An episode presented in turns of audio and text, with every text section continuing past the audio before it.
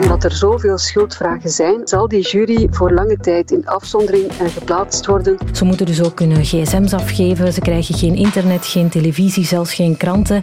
Geen contact met hun familieleden. En daar houdt het parket op dit moment alle pistes open, ook terreur dus. Heb jij ook zoveel vragen bij nieuwsberichten over misdaad? Weet je niet meer wat te denken bij verhalen over partnergeweld of drugszaken? Is een uitspraak van een rechter altijd rechtvaardig? In Onder ons, Krimi, proberen we je wegwijs te maken.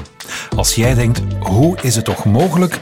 Dan geven wij uitleg. Normaal zijn alle rechtszaken openbaar omwille van het maatschappelijke Dat belang. gebeurt allemaal achter gesloten deuren. Wij zijn daar ook niet bij. Maar in Onder ons Krimi kunnen we je daar wel over bijpraten. Wij zijn Fatma Taspinaar en Filip Heijmans. en samen met onze collega's van de justitieredactie bespreken we om de twee weken op vrijdag wat je wil weten en begrijpen over misdaad. Onder ons.